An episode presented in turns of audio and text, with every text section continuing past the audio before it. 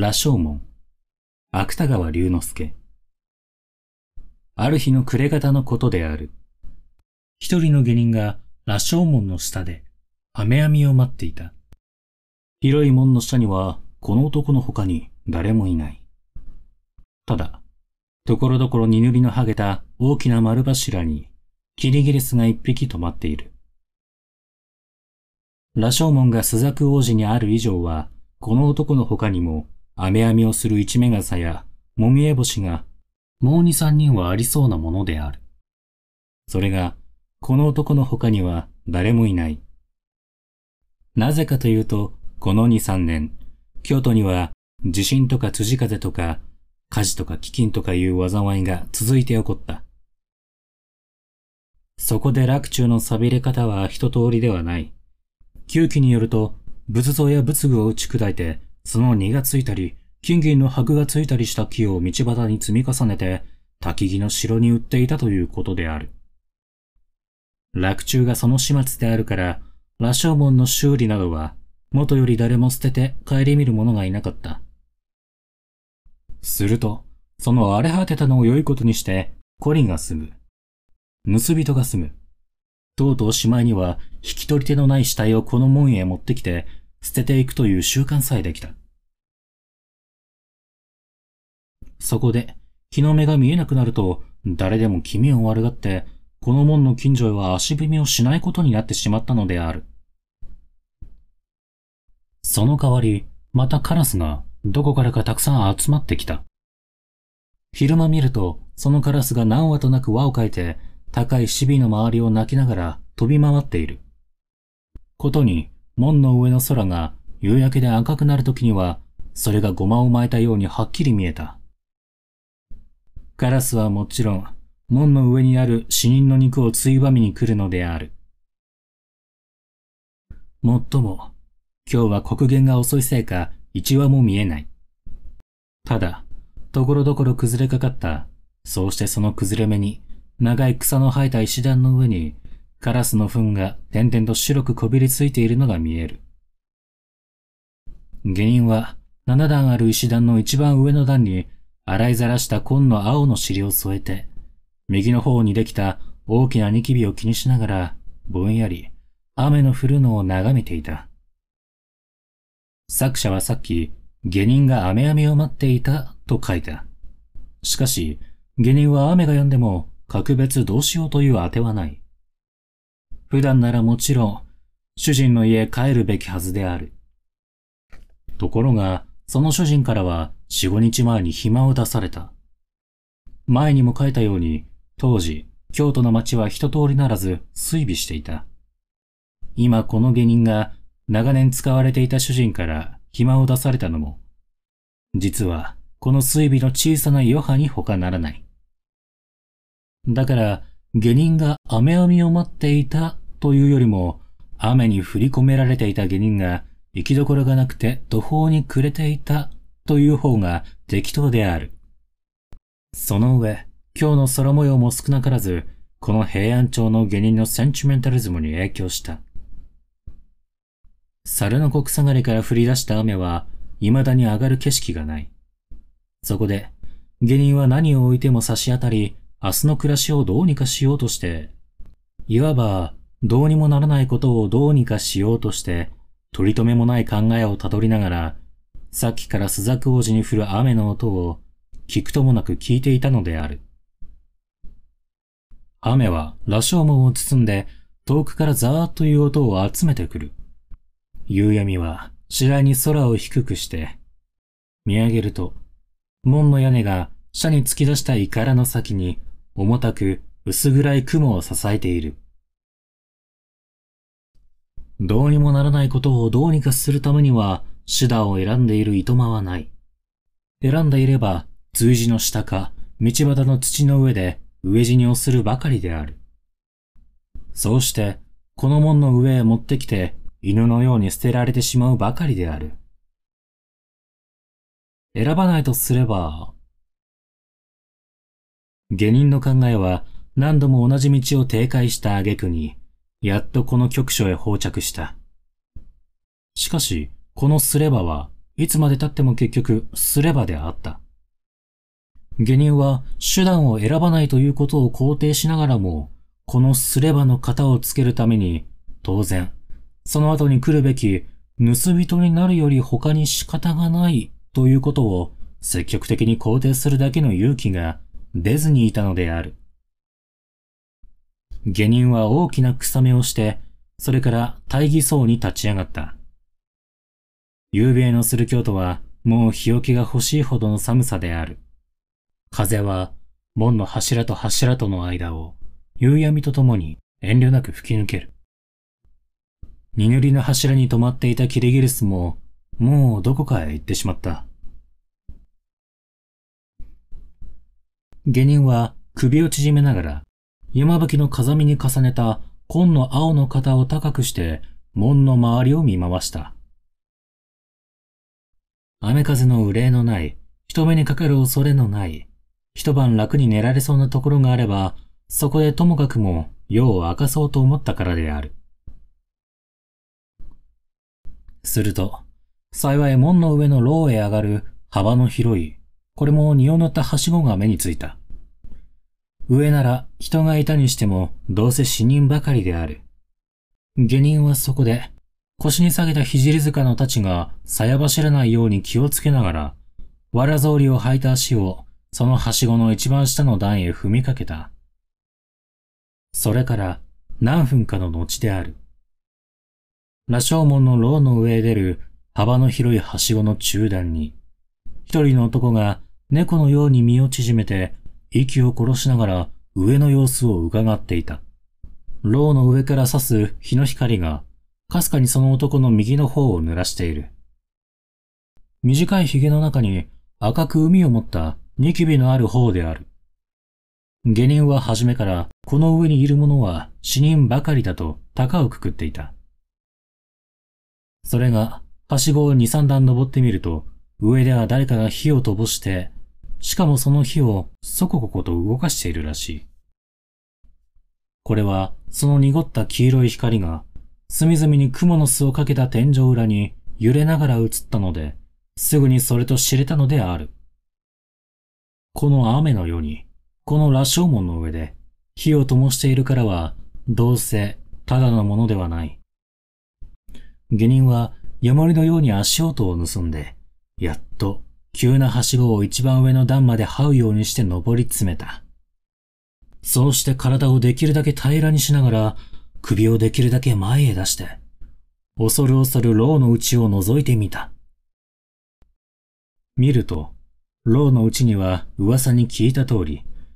いくつかの死骸が無造作に捨ててあるが、火の光の及ぶ範囲が思ったより狭いので、数はいくつともわからない。ただ、おぼろげながら知れるのは、その中に、裸の死骸と着物を着た死骸とがあるということである。もちろん、中には女も男も混じっているらしい。そうして、その死骸は皆、それがかつて生きていた人間だという事実さえ疑われるほど、土をこねて作った人形のように口を開いたり、手を伸ばしたりして、ゴロゴロ床の上に転がっていた。しかも、肩とか胸の高くなっている部分にぼんやりした日の光を受けて、低くなっている部分の影を一層暗くしながら永久に押しのごとく黙っていた。下人はそれらの死骸のフランした周期に思わず鼻を覆った。しかし、その手は次の瞬間にはもう鼻を覆うことを忘れていた。ある強い感情がほとんどことごとくこの男の嗅覚を奪ってしまったからだ。下人の目はその時、初めてその死骸の中にうずくまっている人間を見た。日和田色の着物を着た背の低い、痩せた、白髪頭の猿のような老婆である。その老婆は右の手に火を灯した松の木切れを持って、その死骸の一つの顔を覗き込むように眺めていた。髪の毛の長いところを見ると、多分、女の死骸であろう。下人は、六部の恐怖と四部の好奇心とに動かされて、暫時は息をするのさえ忘れていた。旧期の記者の語を借りれば、頭身の毛も太るように感じたのである。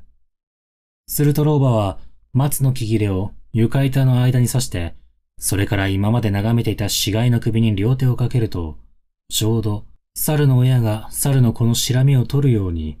その長い髪の毛を一本ずつ抜き始めた。髪は手に従って抜けるらしい。その髪の毛が一本ずつ抜けるのに従って、下人の心からは恐怖が少しずつ消えていった。そうして、それと同時に、この老婆に対する激しい憎悪が少しずつ動いてきた。いや、この老婆に対すると言っては語弊があるかもしれない。むしろ、あらゆる悪に対する反感が1分ごとに強さを増してきたのである。この時、誰かがこの下人に、さっき門の下でこの男が考えていた飢え死にをするか、盗人になるかという問題を改めて持ち出したら、おそらく下人は何の未練もなく飢え死にを選んだことであろう。それほど、この男の悪を憎む心は、老婆の床に刺した松の木切れのように、勢いよく燃え上がり出していたのである。下人にはもちろん、なぜ老婆が死人の髪の毛を抜くかわからなかった。したがって、合理的には、それを善悪のいずれに片付けてよいか知らなかった。しかし、下人にとっては、この雨の夜に、この羅生門の上で、死人の髪の毛を抜くということが、それだけですでに許すべからざる悪であった。もちろん、下人はさっきまで自分が盗人になる気でいたことなどは、とうに忘れていたのである。そこで下人は、両足に力を入れて、いきなりはしごから上へ飛び上がった。そうして聖塚の太刀に手をかけながら、大股に老婆の前へ歩み寄った。老婆が驚いたのは言うまでもない。老婆は一目下人を見ると、まるで石海にでも弾かれたように飛び上がった。おのれ、どこへ行く？下人は老婆が死骸につまずきながら、慌てふためいて逃げようとする行く手を塞いで、こう罵った。老婆は、それでも下人を突き抜けて行こうとする。下人はまた、それを生かす前として押し戻す。二人は死骸の中でしばらく無言のまま掴み合った。しかし、勝敗は初めから分かっている。下人はとうとう老婆の腕を掴んで無理にそこへねじ倒した。ちょうど鶏の足のような骨と皮ばかりの腕である。何をしていた？いえ、言わぬとこれだぞよ。下人は老婆を突き放すと、いきなり、太刀の鞘を払って、白い鋼の色をその目の前へ突きつけた。けれども老婆は黙っている。両手をわなわな震わせて、肩で息を切りながら、目を目玉がまぶたの外へ出そうになるほど見開いて、推しのように、執念黙っている。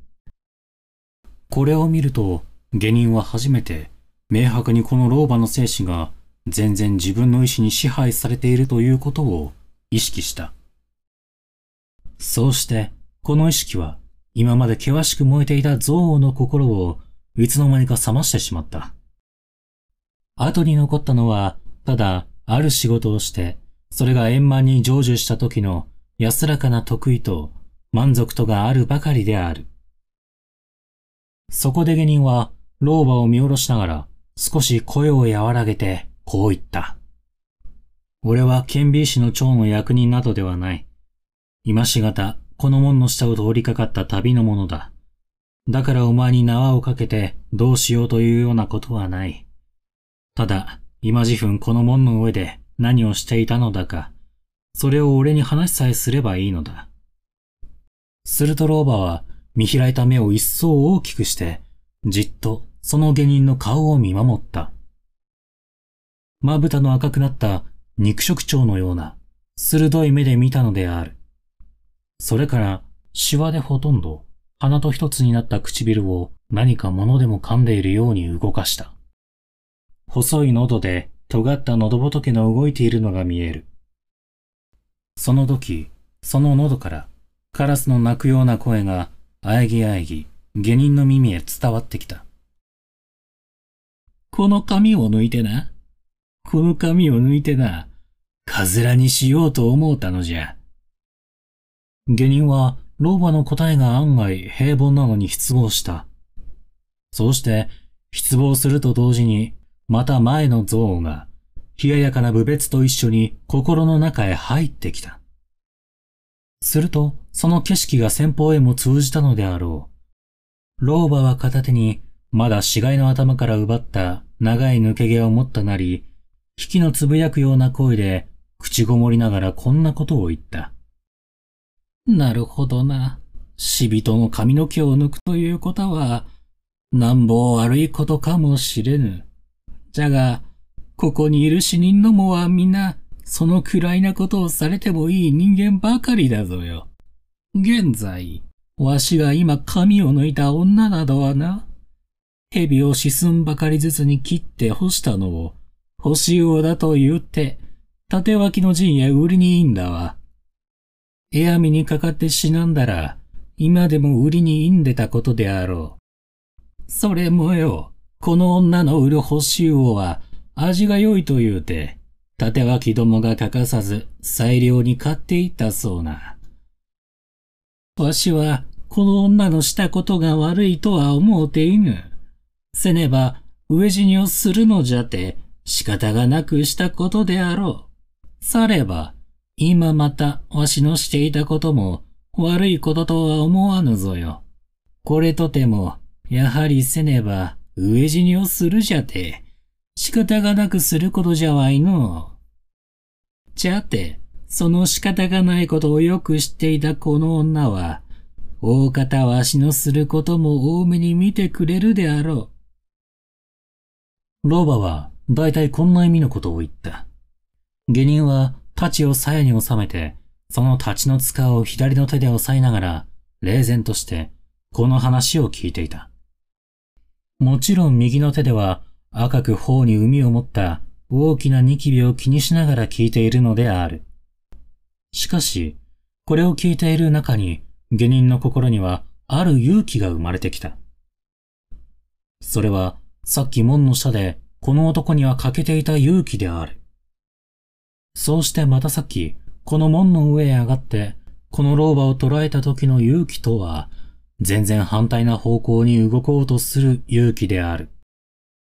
下人は、飢え死にをするか、盗人になるかに迷わなかったばかりではない。その時のこの男の心持ちから言えば、飢え死になどということは、ほとんど考えることさえできないほど、意識の外に追い出されていた。きっと、そうか。老婆の話が終わると、下人はあざけるような声で念を押した。そうして、一歩前へ出ると、不意に右の手をニキビから離して、老婆の襟髪をつかみながら、噛みつくようにこう言った。では俺が批判をしようと恨むまいな。俺もそうしなければ飢え死にをする体なのだ。下人は素早く老婆の着物を剥ぎ取った。それから足にしがみつこうとする老婆を手荒く死骸の上へ蹴倒した。はしごの口まではわずかに五歩を数えるばかりである。下人は剥ぎ取った日和田色の着物を脇に抱えて、瞬く間に急なはしごを夜の底へ駆け下りた。しばらく死んだように倒れていた老婆が死骸の中からその裸の体を起こしたのは、それから間もなくのことである。老婆はつぶやくような、うめくような声を立てながら、まだ燃えている日の光を頼りに、はしごの口まで張っていった。そうして、そこから短い白髪を逆さまにして、門の下を覗き込んだ。外にはただ、黒とうとうたる夜があるばかりである。下人の行方は誰も知らない。お相手は、今宮レミサオでした。